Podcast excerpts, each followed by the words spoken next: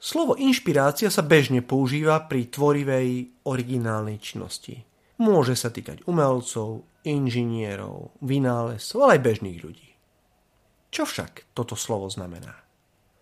Encyklopédia ponúka nasledujúcu definíciu.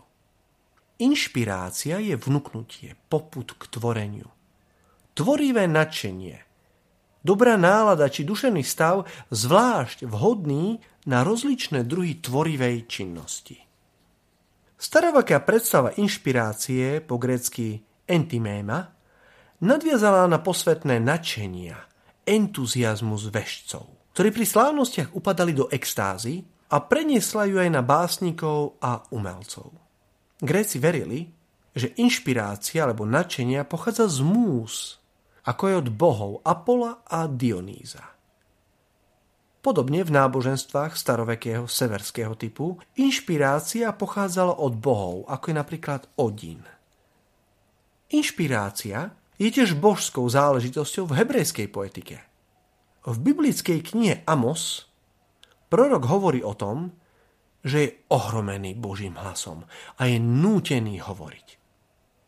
Samotné slovo inšpirácia však pochádza z latinského slovného spojenia inspirare, čo znamená vdýchnutie. Dých a dýchanie sa v mnohých kultúrách užíva ako metafora života, ale aj ducha alebo myšlienky. Aj v slovenčine užívame slova ako nadšenie, alebo ducha plný. Nuž, a v kresťanstve je inšpirácia darom Ducha Svetého. V kresťanskom ponímaní znamená inšpirácia vnúknutie, ktoré pochádza od Boha. Inšpirácia je teda prejav Božej činnosti v nás. Akýsi prejav Božej existencie. Inšpirácia je tak zároveň aj objavenie niečo úžasného, čo existuje mimo mňa. Alebo získanie sily, ktorú som predtým nemal.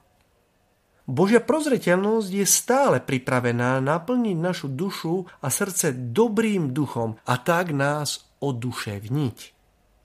Ako hovorí evangelista Lukáš, z plnosti srdca hovoria ústa. Srdce naplnené Duchom Svetým tak želám každému z nás. Na záver snáď ešte moja obdúbená definícia inšpirácie. Je to zrušujúci pocit vzopetia, príval energie a vedomie rozšírených možností. Nuž, nech sa tak stane.